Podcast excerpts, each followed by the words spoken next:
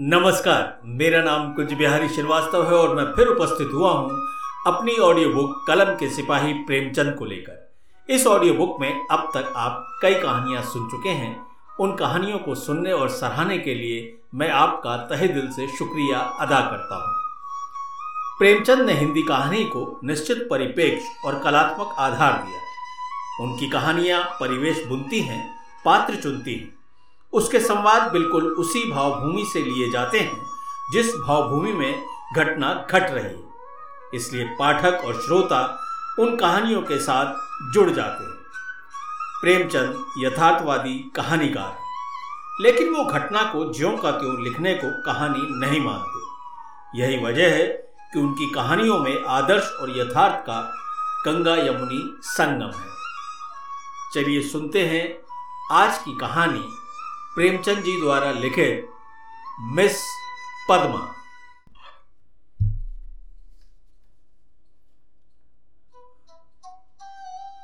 कानून में अच्छी सफलता प्राप्त कर लेने के बाद मिस पद्मा को एक नया अनुभव हुआ। वो था जीवन का सूनापन। विवाह को उसने एक अप्राकृतिक बंधन समझा था और निश्चय कर लिया था कि स्वतंत्र रहकर जीवन का उपभोग करूँगी। एमए की डिग्री ली, फिर कानून पास किया और प्रैक्टिस शुरू कर दी। रूपवती थी, युवती थी मृदुभाषणी थी और प्रतिभाशालिनी भी थी। मार्ग में कोई बाधा न थी। देखते देखते वो अपने साथी नौजवान मर्द वकीलों को पीछे छोड़कर आगे निकल गई और अब उसकी आमदनी कभी कभी एक हज़ार से ऊपर बढ़ जाती। अब उसे उतना परिश्रम और सिर मगजमारी की आवश्यकता नहीं थी। मुकदमे अधिकतर वही होते जिनका उसे पूरा अनुभव हो चुका था। उनके विषय में किसी तरह की तैयारी की उसे ज़रूरत मालूम नहीं होती थी। अपनी शक्तियों पर उसे विश्वास हो गया था। कानून में कैसे विजय मिला करती है, इसके कुछ लटके झटके भी उसे मालूम हो गए थे। इसलिए उसे अब बहुत अवकाश मिलता था और वो इसे किस्से, कहानियों में पढ़ने में, सैर करने में, सिनेमा देखने में, मिलने मिलाने में खर्च करती थी। अगर उसके पास केवल रूप और यौवन होता तो भी उसके उपासकों का अभाव न रहता। मगर यहाँ तो रूप और यौवन के साथ धन भी था। पद्मा को विलास से घृणा थी नहीं, घृणा थी पराधीनता से। विवाह को जीवन का व्यवसाय बनाने से, जब स्वतंत्र रहकर भोग विलास का आनंद उड़ाया जा सकता है तो फिर क्यों ना उड़ाया जाए? भोग में उसे कोई नैतिक बाधा न थी इसे वो केवल देह की एक भूख समझती थी इस भूख को किसी साफ़ सुथरी दुकान से भी शांत किया जा सकता है, और पद्मा साफ़ सुथरी दुकान की हमेशा तलाश में रहती थी ग्राहक दुकान में वही चीज़ लेता है, जो उसे पसंद आती है। पद्मा भी वही चीज़ चाहती थी। यो तो उसके दर्जनों आशिक थे, कई वकील, कई प्रोफेसर, कई डॉक्टर, कई रईस। मगर ये सब के सब अयाश थे, बेफिक्र, केवल भौरे की तरह रस लेकर उड़ जाने वाले। ऐसा एक भी ना था जिस पर वो विश्वास कर सकती। अब उसे मालूम हुआ कि उसका मन केवल भोग नहीं चाहता, कुछ और भी चाहता है। वो चीज़ क्या थी? पूरा आत्मसमर्पण और उसे न मिलती थी। उसके प्रेमियों में एक मिस्टर प्रसाद था, बड़ा ही रूपवान और धुरंधर विद्वान, एक कॉलेज में प्रोफेसर था। वो भी मुक्त भोग के आदर्श का उपासक था। पद्मा उस पर फिदा थी, चाहती उसे बाँध कर रखे संपूर्णतः अपना बना ले, लेकिन प्रसाद चुंगुल में ना आता था। संध्या हो गई। पद्मा सैर करने जा रही थी कि प्रसाद आ गया। सैर करना मुलतवी हो गया। बातचीत में सैर से कहीं ज़्यादा आनंद था। और पद्मा आज प्रसाद से कुछ दिल की बात कहने वाली थी। कई दिन के सोच विचार के बाद उसने कह डालने का निश्चय किया उसने प्रसाद की नशीली आँखों में आँखें मिलाकर कहा तुम यहीं मेरे बंगले में आकर क्यों नहीं रहते? प्रसाद ने कुटिल विनोद के साथ कहा, नतीजा यह होगा कि दो चार महीने में यह मुलाकात भी बंद हो जाएगी। मेरी समझ में नहीं आया। तुम्हारा क्या आशय? आशय वही है जो मैं कह रहा हूँ। आखिर क्यों? मैं अपनी स्वतंत्रता नहीं खोना चाहूँगा। तुम अपनी स्वतंत्रता नहीं खोना चाहोगी। तुम्हारे पास तुम्हारे आशिक आएँगे तो मुझे जलन होगी। मेरे पास मेरी प्रेमिकाएँ आएँगी तो तुम्हें जलन होगी। मन मुटाव होगा, फिर वह मनस्तव होगा, और तुम मुझे घर से निकाल दो घर तुम्हारा ही है, मुझे बुरा लगेगा ही, फिर ये मैत्री कैसे निभेगी? दोनों कई मिनट तक मौन रहे। प्रसाद ने परिस्थिति को इतने स्पष्ट, बेलाग, लठमार शब्दों में खोलकर रख दिया था कि कुछ भी कहने को जगह न मिलती थी। आखिर प्रसाद ही को नुकता सूझा। बोला, जब तक हम दोनों ये प्रतिज्ञा ना कर लें कि आज से मैं तुम्हारा हूँ और तुम मेरी हो, तब तक एक साथ निर्वाह नहीं हो सकता। तुम ये प्रतिज्ञा करोगे? पद्मा बोली, पहले तुम बतलाओ। हाँ मैं करूँगी। तो मैं भी करूँगा। मगर इस बात के सिवा मैं सभी बातों में स्वतंत्र रहूँगी। और मैं भी इस एक बात के सिवा हर बात में स्वतंत्र रहूँगा, पद्मा। मंजूर। तो मुझे भी मंजूर। तो कब से? जब से तुम चाहो। मैं तो कहती हूँ कल से। तो तय रहा। लेकिन अगर तुमने इसके विरुद्ध आचरण किया तो और तुमने किया तो तुम मुझे घर से निकाल सकती हो। लेकिन मैं तुम्हें क्या सजा दूँगा? तुम मुझे त्याग देना, और क्या करोगे? जी नहीं। तब इतने से चित्त को शांति नहीं मिलेगी। तब मैं चाहूँगा तुम्हें जलील करना। तुम्हें मुझसे प्रेम है या नहीं, मैं नहीं कह सकती। लेकिन तुम्हारे लिए मैं सब कुछ सहने, सब कुछ करने को तैयार हूँ। दिल से कहती हो पत्मा हाँ सच्चे दिल से। मगर न जाने क्यों तुम्हारे ऊपर विश्वास नहीं आ रहा है। मैं तो तुम्हारे ऊपर विश्वास कर रही हूँ ना। ये समझ लो मैं मेहमान बनकर तुम्हारे घर में ना रहूँगा। स्वामी बनकर रहूँगा। तुम घर के स्वामी ही नहीं, मेरे स्वामी बनकर भी रहोगे और मैं तुम्हारी स्वाभिनी बनकर रहूँगी। प्रोफेसर प्रसाद और मिस पद्मा दोनों साथ रहते हैं और प्रसन्न दोनों ने ही जीवन में आदर्श मन में एक चीज़ को स्थिर कर लिया था, जो सत्य बन गया प्रसाद को केवल दो सौ रुपए वेतन मिलता है, मगर वो अपनी आमदनी का दुगना भी खर्च कर दे तो परवाह नहीं करती पद्मा। पहले वो कभी कभी शराब पीता था, अब दिन रात शराब में मस्त रहता है। उसके लिए अपनी अलग कार है, अपने अलग नौकर हैं तरह तरह की बहुमूल्य चीज़ें मंगवाता है और पद्मा बड़े हर्ष से उसकी सारी फिजूल खर्चियाँ बर्दाश्त करती है। नहीं, बर्दाश्त करने का प्रश्न नहीं है।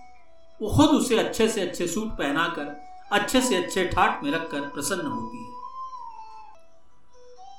मगर जैसे राजनीति के क्षेत्र में अधिकार दुरुपयोग की ओर जाता है, उसी तरह प्रेम के क्षेत्र में भी वो दुरुपयोग की ओर ही जाता है। और जो कमज़ोर है, उसे तावान देना पड़ता है।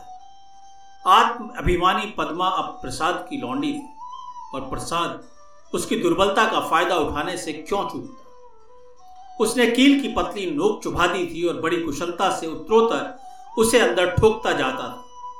यहाँ तक कि उसने रात को देर में घर आना शुरू कर दिया। पद्मा को अपने साथ न ले जाता। उससे बहाना करता कि मेरे सिर में दर्द है और जब पद्मा घूमने जाती तो अपनी कार निकाल लेता और उड़ जाता। दो साल गुजर गए थे। और पद्मा को गर्व था। वो स्थूल भी हो चली थी। उसके रूप में पहली सी नवीनता और मादकता नहीं रह गई थी। वो अब घर की मुर्गी थी और साग बराबर एक दिन इसी तरह पद्मा लौटकर आई तो प्रसाद गायब थे। वो झुंझला उठे। इधर कई दिन से प्रसाद का रंग बदला हुआ देख रही थी। आज उसने कुछ स्पष्ट बातें कहने का साहस बटोरा। दस बज गए, ग्यारह बज गए, बारह बज गए। पद्मा उसके इंतज़ार में बैठी। थी भोजन ठंडा हो गया नौकर चाकर सो गए। वो बार बार उठती, फाटक पर जाकर नज़र दौड़ाती। एक बजे के करीब प्रसाद घर आया। पद्मा ने साहस तो बहुत बटोरा था, पर प्रसाद के सामने आते ही उसे इतनी कमज़ोरी मालूम हुई। फिर भी उसने जरा कड़े स्वर में पूछा आज इतनी रात तक कहाँ थे? कुछ खबर है? कितनी रात गई है? प्रसाद को इस वक्त असुंदरता की मूर्ति सी लगी पद्मा। तुमको आराम से सो जाना चाहिए था। तुम जिस दशा में हो, उसमें तुम्हें जहाँ तक हो सके आराम में रहना चाहिए। पद्मा का साहस कुछ प्रबल हुआ। तुमसे जो मैं पूछती हूँ, उसका जवाब दो। और मुझे जहन्नुम में भेजो। तो तुम भी मुझे जहन्नुम में जाने दो। तुम मेरे साथ दगा कर रहे हो, प्रसाद। ये मैं साफ़ देख रही हूँ। तुम्हारी आँखों की ज्योति कुछ बढ़ गई होगी। पद्मा, मैं इधर कई दिनों से तुम्हारा मिजाज कुछ बदला हुआ देख रही हूँ। मैंने तुम्हें अपने साथ रखा है। तुम्हारे साथ मैंने अपने को बेचा नहीं है। अगर तुम्हारा जी मुझसे भर गया हो तो आज ही जाने को तैयार हूँ। तुम जाने की धमकी क्यों देते हो? यहाँ तुमने आकर कोई बड़ा त्याग नहीं किया है। मैंने त्याग नहीं किया है, तुम ये कहने का साहस कर रही हो? मैं देखता हूँ कि तुम्हारा मिजाज बहुत बिगड़ रहा है। तुम समझती हो कि तुमने मुझे अपंग कर दिया है, मगर इसी वक्त मैं तुम्हें ठोकर मारने को तैयार हूँ, इसी वक्त। पद्मा, मैंने ऐसी कोई बात नहीं की जो तुम इतना बिगड़ उठे। मैं तो केवल तुमसे पूछ रही थी कि तुम कहा हो। क्या मुझे इतना भी अधिकार नहीं देना चाहते? मैं कभी तुम्हारी इच्छा के विरुद्ध कोई काम नहीं करती। और तुम मुझे बात बात पर डांटते रहते हो, प्रसाद। मुझ पर चरा भी दया नहीं आती। मुझे तुमसे कुछ भी तो सहानुभूति मिलनी चाहिए ना? मैं तुम्हारे लिए क्या कुछ करने को तैयार नहीं हूँ। और आज जो मेरी दशा हो गई है, तुम मुझसे आँखें फेर लेते हो।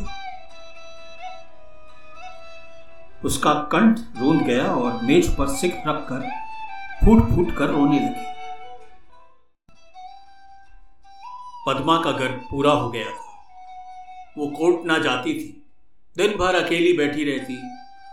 प्रसाद संध्या समय आता, चाय वाय पीकर फिर उड़ जाता। तो ग्यारह, बारह बजे से पहले ना लौटता। कहाँ जाता था यह भी किसी से छिपा नहीं था। प्रसाद को जैसे उसकी सूरत से नफरत हो गई थी। पूर्ण गर्भ पीला मुख चिंतित, सशंक, उदास। फिर भी वो प्रसाद को श्रृंगार और आभूषणों से बांधने की चेष्टा से बाज न आती थी। मगर वो जितना ही प्रयास करती, उतना ही प्रसाद का मन उसकी ओर से फिरता जाता इस अवस्था में श्रृंगार उसे और भी भद्दा लगता। प्रसव वेदना हो रही थी। प्रसाद का पता नहीं था। नर्स मौजूद थी, लेडी डॉक्टर मौजूद थी, मगर प्रसाद का ना रहना, उसकी प्रसव वेदना को और भी दारुण बना रहा था। बालक को गोद में देखकर उसका कलेजा फूल उठा। मगर फिर प्रसाद को सामने ना पाकर उसने बालक की ओर से मुँह फेर लिया। मीठे फल में जैसे कीड़े पड़ गए। पाँच दिन सौर ग्रह में काटने के बाद जैसे पद्मा जेल खाने से निकली। नंगी तलवार बनी हुई। माता बनकर वो अपने को एक अद्भुत शक्ति का अनुभव कर रही। उसे चपरासी को चेक देकर बैंक भेजा। प्रसव संबंधी कई बिल अदा करने थे। चपरासी खाली हाथ लौट आया पद्मा ने पूछा, रुपए? बैंक के बाबू ने कहा है रुपए सब प्रसाद बाबू निकाल कर ले गए। पद्मा को गोली लग गई। बीस हज़ार रुपए प्राणों की तरह संचित करके रखे थे इस शिशु के लिए। हाय, सौर से निकलने पर मालूम हुआ प्रसाद विद्यालय की एक बालिका को लेकर इंग्लैंड की सैर करने चला गया। पद्मा झल्लाई हुई घर में आई। प्रसाद की तस्वीर उठाकर ज़मीन पर पटक दी। उसने पैरों से कुचला। उसका जितना सामान था उसे जमा करके दिया, सलाई लगा दी और उसके नाम पर थूक दिया। एक महीना बीत गया था। पद्मा अपने बंगले के फाटक पर शिशु को गोद में लिए हुए खड़ी थी। उसका क्रोध अब शोकमय निराशा बन चुका था। बालक पर कभी दया आती, कभी प्यार आता, कभी घृणा। उसने सड़क पर देखा एक यूरोपियन लेडी अपने पति के साथ अपने बालक को बच्चों की गाड़ी में बिठाए लिए चली जा रही। थी उसने हसरत भरी आँखों से उस खुश नसीब जोड़े को देखा तो उसकी आँखें सजल हो गई।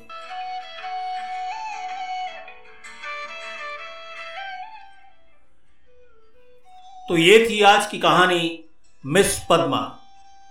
प्रेमचंद जी ने अपने समय काल में ये कहानी लिव इन रिलेशनशिप के ऊपर लिखी थी, जो आज के दौर में प्रचलित है। ये कहानी आपको कैसी लगी, इसका फीडबैक ज़रूर दीजिएगा। कहानी सुनने के लिए आपका शुक्रिया अदा करता हूँ। अगले हफ़्ते फिर आपसे मुलाकात होगी। तब तक के लिए नमस्कार।